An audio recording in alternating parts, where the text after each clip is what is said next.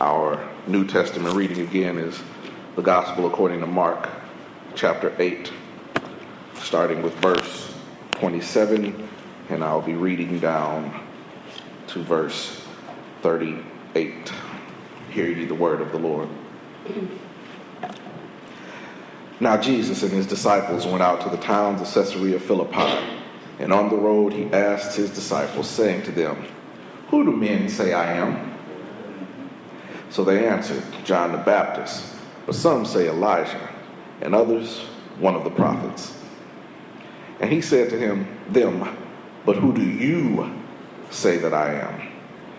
Peter answered to him, You are the Christ. Then he strictly warned them that they should tell no one about him. And he began to teach them that the Son of Man must suffer many things and be rejected by the elders and chief priests and scribes and be killed, and after three days rise again. He spoke this word openly. Then Peter took him aside and began to rebuke him. But when he said he but when he had turned around and looked at his disciples, he rebuked Peter, saying, Get behind me, Satan, for you are not mindful of the things of God, but of the things of men.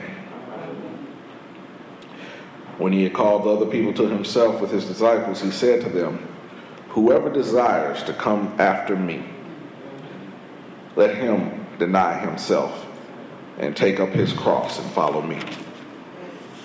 For whoever desires to save his life will lose it. But whoever loses his life for my sake and the gospel's will save it.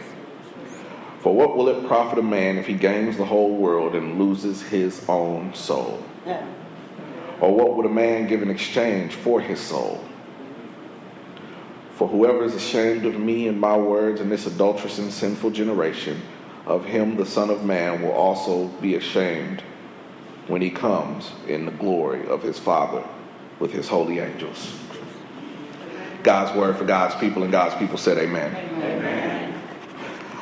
I want to spend a little bit of time talking about participation, prompting, and predictions. Participation, prompting, and predictions. I am an observer of success. When I look at people who are good at something, people who operate in excellence in any given field, I want to watch them. I wonder about the amount of time it took for them to get to that level. And I wonder when the language changes. See, I recall taking Spanish class in, in uh, middle school and high school. And I recall going to classes and the class being first in all English. And then eventually, as the semester and the year progressed, there was a mixture of English and Spanish. Until the time that you got to the end of the semester and the class was almost entirely in Spanish the language changed. When I played football at the beginning of the season, the coach would tell us, I want you to run down the field six yards, turn around and look for the ball. That was the route you ran. Then later on in the season, that became a hitch route or a stop route.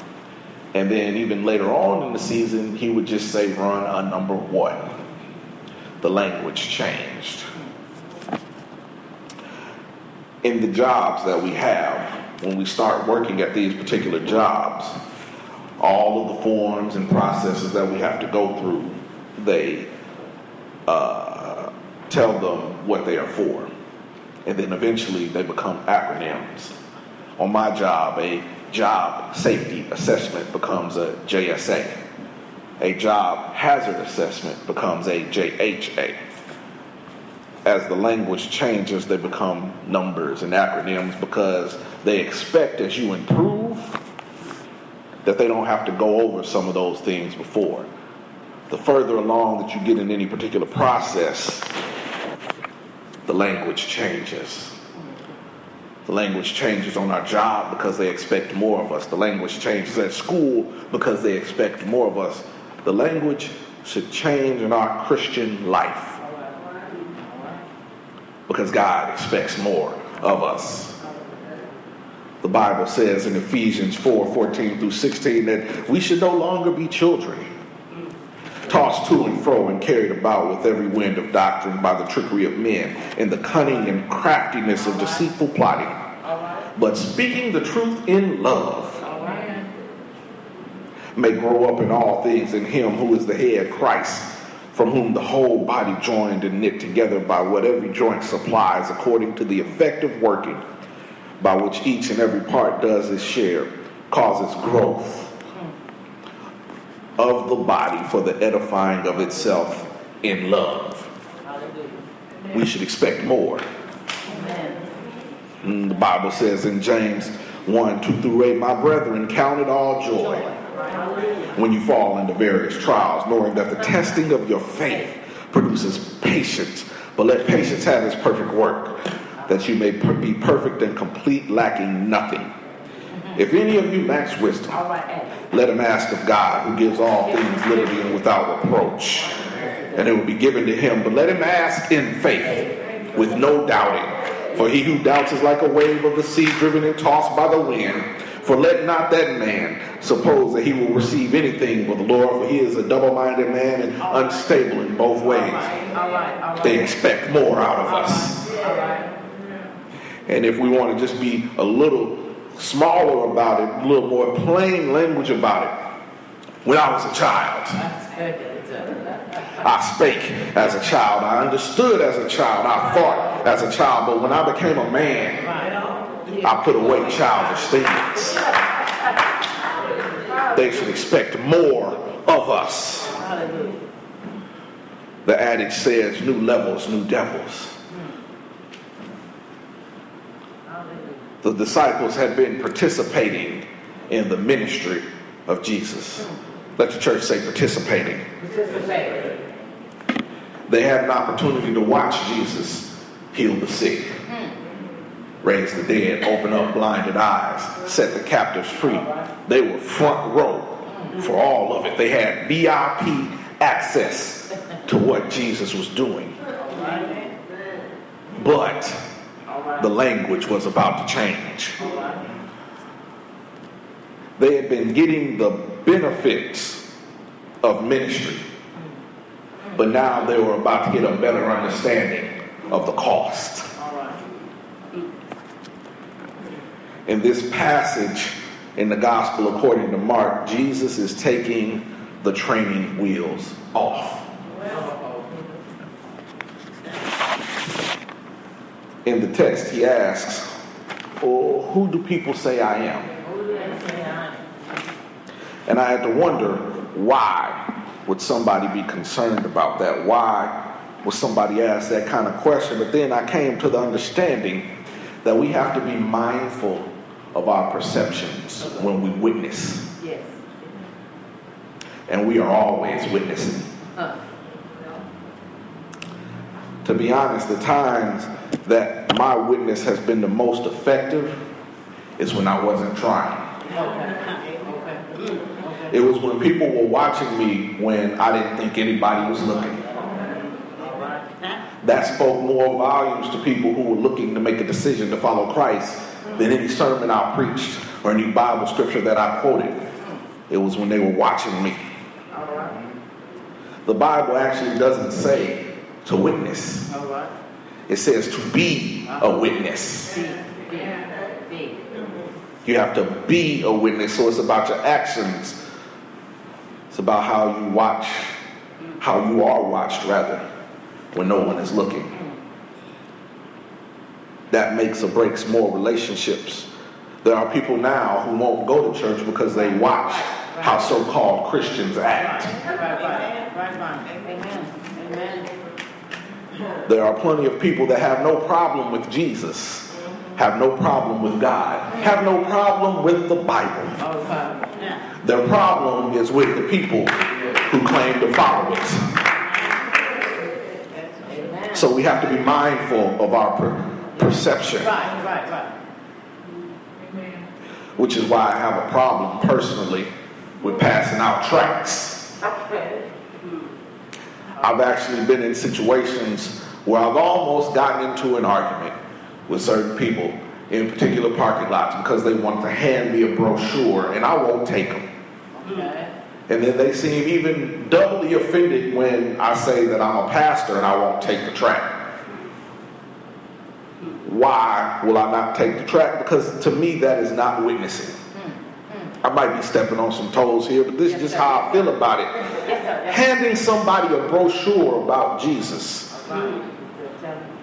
instead of building a relationship with them, instead of living a life that has them to come ask you, What must I do to become saved? Now, I'm not saying we don't talk to Jesus about people. I mean, we don't talk to Jesus, uh, we don't talk to people about Jesus, rather, and we don't share our story. But how does running up on somebody in a parking lot and stuffing a brochure in their hand, even if they don't want to take it, bring them closer to Jesus? If the people who love Jesus can't keep track of bulletins, how much more so is someone who doesn't know anything about Jesus supposed to hold on to a brochure that a stranger forced upon them? With a five second conversation in the parking lot. It's more than that. And we seem to be, as a church, the only people, not little c church, big C church, we seem to be the only people that don't understand that. Uh, I've been a student of business uh, got two degrees in it, and one thing I've learned in business, and particularly marketing, is that for somebody to make a decision to try something new, they have to see it nine times. And not only do they have to see it nine times, they really have to see it 27 times because every three times they see this product, they forget about it twice. Mm-hmm. And it's not just someone talking to them about it, talking to them about it for 27 times. It could be a song, it could be a billboard. There are, there are many different ways that they can go to it. So nobody makes a decision mm-hmm. off of impulse. Mm-hmm. It may seem like impulse, but they've been working that impulse whenever you buy something. That is why my three year old loves McDonald's, even though we don't go to McDonald's often because McDonald's is there, it's in the face. We see it repeatedly. So to me, a five second conversation is not enough to bring somebody in. We have to build that relationship. They have to see it that nine times. Be a witness. Because some of that time, you're not going to understand it and you're not going to know it, but they're going to be looking at you, and that's going to be one of their nine times. Be a witness. And the disciples give an answer. They say some say John the Baptist, some say Elijah, and others say some of the other prophets. And they say that because the people have a fundamental misunderstanding of what the Messiah is and what the Messiah came to do. I'll cover that a little bit later, but the going, the going thought was that Jesus was the second coming to some people, particularly Herod. Jesus was the second coming of John the Baptist. They thought they had gotten rid of John the Baptist, and he's back again. Just a misunderstanding. But he asked them a second question after the first one. He says, Who do you say I am? You see, even though you have to be a Christian in community. And you have to work with other people and how you treat people and how you talk to people is part of your Christian ministry and part of being in community. You still have to form your own relationship with Christ. And how could they answer that question truthfully unless they had spent some time with Jesus? You can't really talk about somebody you don't know, that's gossip.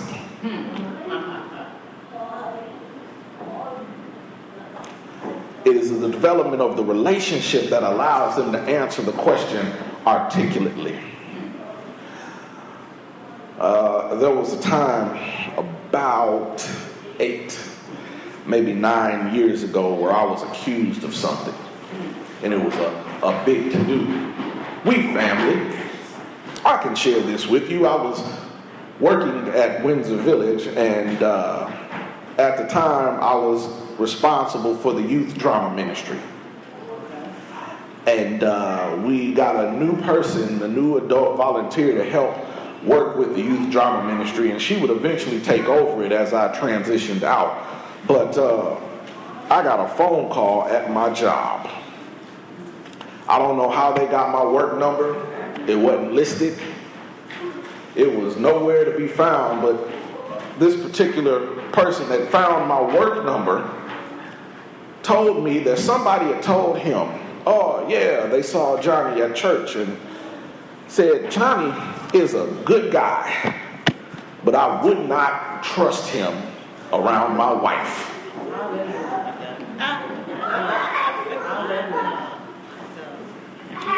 And so, this particular husband took it upon himself to call me at my job to ask me, was I interested in his wife? I was not, but because this was church business and I was working with the church, I had to report this up the chain and to the ministry coordinators and the youth pastor at the time, and we had to have a sit down by this. And I told one of the, the, the managing coordinator, and the managing coordinator laughed at me. I can't believe you brought this to me. I was being respectful and following the protocol, but she laughed. The team building coordinator got angry. And the youth pastor at the time, he was out of town. He was in Chicago, but I called him on the cell phone and he said, Oh man, come on. I cannot believe this. But the reason why is because they had spent time with me. And all of them said that my character did not reflect something to do that. So when they are asking, who does somebody say you are? What kind of time have you put in? What kind of vouch can you give? The only way you'd be able to vouch for somebody, the only way you'd be able to talk about somebody like you know them is if you spent some time with them. And that is what the disciples did with Jesus. And we are all disciples, for a disciple means student. And we are students of the scripture. We are students of Jesus. So we all ought to be able to spend time with Jesus. Reading his word, fasting, praying, worshiping. You have to put in the time. That's the only way you can answer who do men say that who you say that I am with any kind of validity. Amen? Amen. And so they answer him. They say that you are the Messiah. You are the Christ. You are the anointed one. And there is a language change in the text. For see, this is the first time that they refer to Jesus as that. This is a turning point. We've gone from watching the benefits of Jesus We've gone from receiving the benefits of being close to Jesus to having to understand now that there's going to be some work to be done. He is the Christ, the anointed one, the Messiah, the one that has come to save us. And so, because this is the first time that it has been acknowledged, there's going to be some changes. And in verse 30, Jesus warns them not to tell anyone about him. Not because it's not true. Jesus is the Christ, He is the Messiah, He is the anointed one.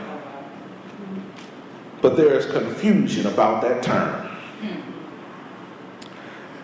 See, at that time, the, the, this text is talking about the people of God were oppressed militarily politically, socially. And so when they were looking for a savior, they were looking for someone to save them militarily, politically, socially. Jesus was not the first person that they called Messiah. I'm reminded of someone by the name of Judas Maccabeus, uh, a few hundred years before Jesus. He went to war with the Romans and won for a week. Was able to fight off the Roman forces for a whole week. And, and when he came into town, he came into town on a donkey. And when he came into town on a donkey, they laid out palm branches for him because he had saved them militarily, politically, socially for a week. And not only did they lay out these palm branches for Judas Maccabeus, but they said Hosanna. They said Hosanna as he came down because they thought he was the Messiah. There were plenty others that they thought were the Messiah because they were able to save them politically, militarily, and socially for a brief amount of time. But then the Romans called in reinforcements and, and put them back in their place. And so there was confusion about the term at that time, and so he did not want them to put out that he was the Messiah at that time because they would have responded. The Romans would have responded militarily, politically, and socially. And we cannot allow a political misunderstanding to derail what God has for us. God has set out to do something for us, and we cannot allow the politics of the situation to stop us from doing it. And that's why Jesus did not want it because it was not his time. But the language has changed. It's out there now. We got to take the training wheels out. There's work to be done. There's more to be done even after. And the language is interesting, and he lets them know after prompting the question and giving them their participation that there's a prediction. Let the church say prediction. prediction. The language is, is interesting because he says that he must go through this. And not only does he, that he must go through this, but that people who are held in high esteem All right. All right. are going to be turned against him. And not only against him, but, but, but those who decide to roll with him. says elders in the text, lay members, Sanhedrin, a court that governs Jewish affairs. It's got elders in it, it's got chief priests, it's got teachers of the law, it's got the scribes. All these people were held in high esteem, and people of that rank are going to be against him. Sometimes when you set out to do what God has for you, some high ranking people will have something to do against it. But what God has for you is for you. And there is nothing that'll be able to stop it.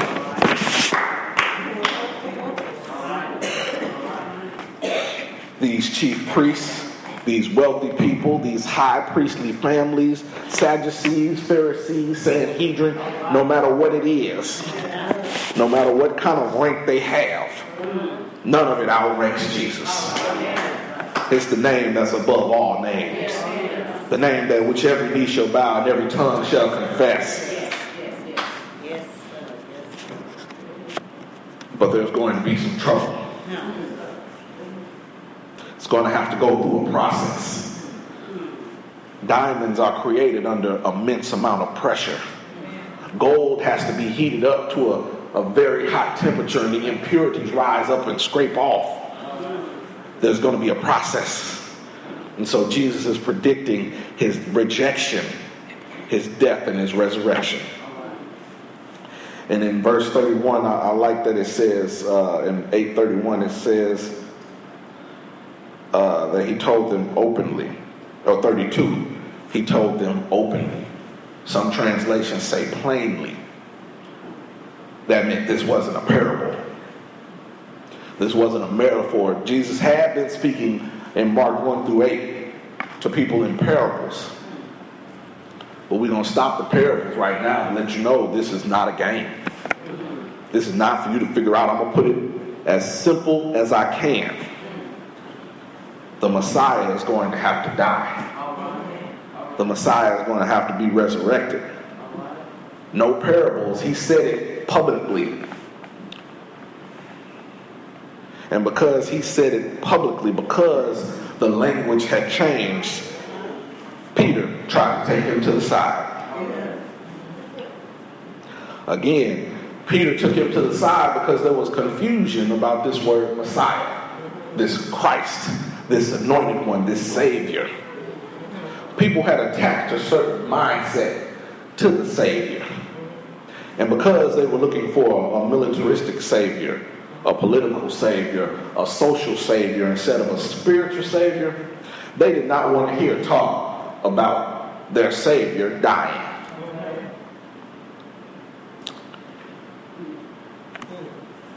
That doesn't match some of the things that Jesus was going through, and that's why Peter had the audacity to try to rebuke Jesus. He didn't want to hear about his military general dying.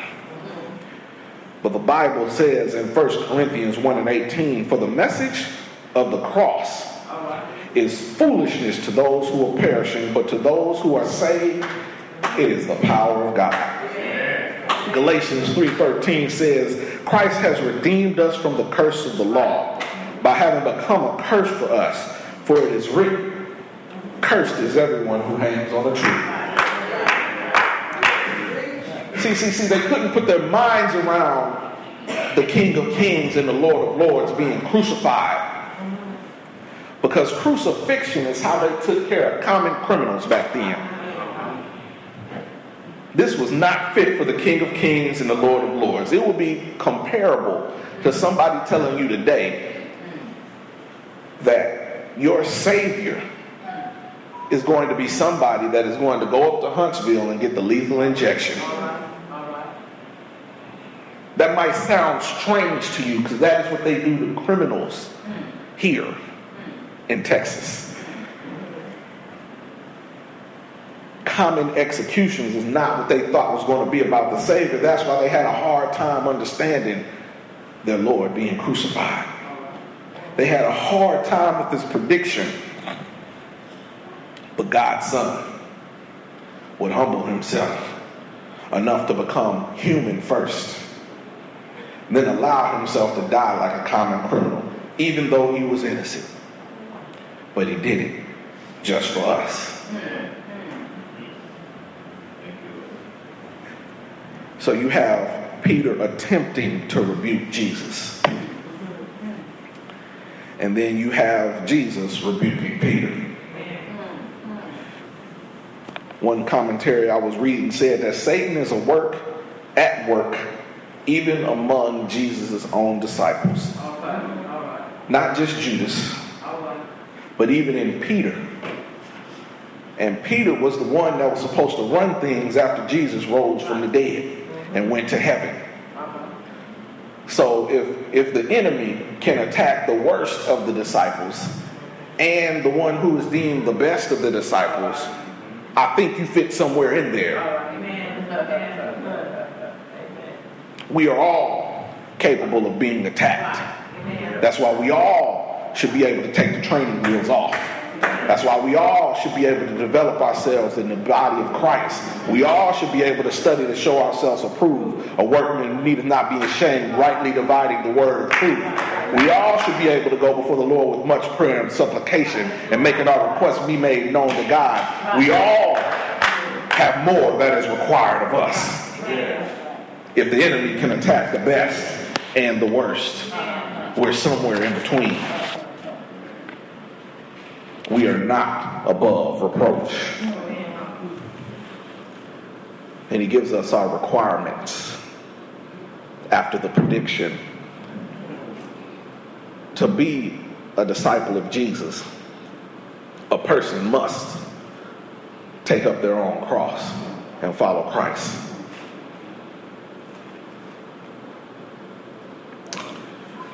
We, we have these symbols of, of the cross everywhere, but I don't think sometimes we understand. Sometimes I don't understand as well as I should.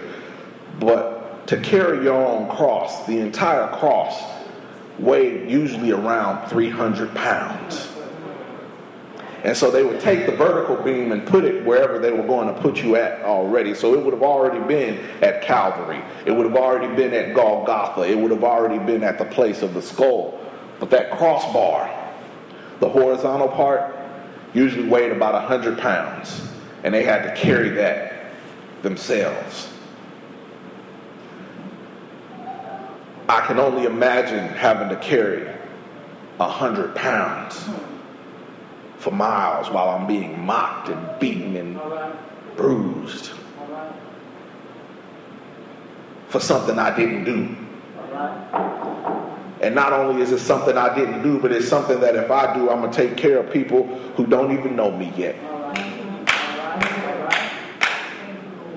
And not only are we supposed to, not only did Jesus do that, but we are supposed to do that. We are supposed to deny ourselves, deny our status deny our own trappings, deny the things that we think are something, but really in the eyes of God are not. We are but filthy rags. But we have to take up our own 100 pound crossbar and carry our own miles and deny ourselves and work and tarry in the Lord. Taking up your cross is meant to be something hard. And not only do we have to take up our cross, but we have to die. I mean, there's, there's no really beating around the bush about it. For whoever desires to save his life will lose it. Being a Christian means we have to die. We have to die to ourselves. We have to die to our desires. We have to die to anything that keeps us between, that get, keeps itself between us and God. We have to lose it. This is not our life anymore, but it's Christ's. Bible says in Galatians 2:20, I've been crucified with Christ. Nevertheless I live, but it's not I who lives, but the Christ who lives in me. We're not doing this for ourselves anymore. We're doing it for Jesus. And we're doing it for those who come behind us. Then there is no monetary value that you can put on it. What, what is it for a man to gain the world and lose his soul? Can't take the money with you. You can probably buy a nice casket, spend a lot of money on having some great people come and sing. And I've seen now there, there are even custom funeral services where these guys practically put on a, a show. But you won't be able to enjoy any of that. There's no monetary value that you can put on it. No way to buy it. It's given to us, and we don't deserve it while we were yet sinners. Christ died for all of us. So that whosoever shall believe in him shall be saved.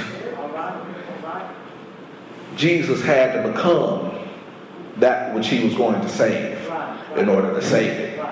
So Jesus became a man so that he could save all of mankind. And then he knew no sin so that he could take on all of our sins so that we wouldn't have to pay the price.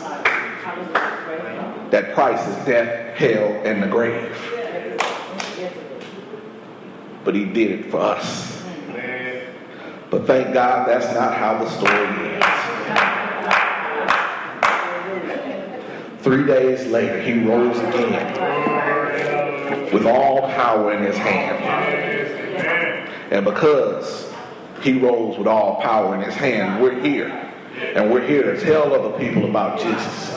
We're here to tell other people about the love of God. We're here to tell other people about the Holy Spirit. So that we can ride free without our own training wheels. We get to participate.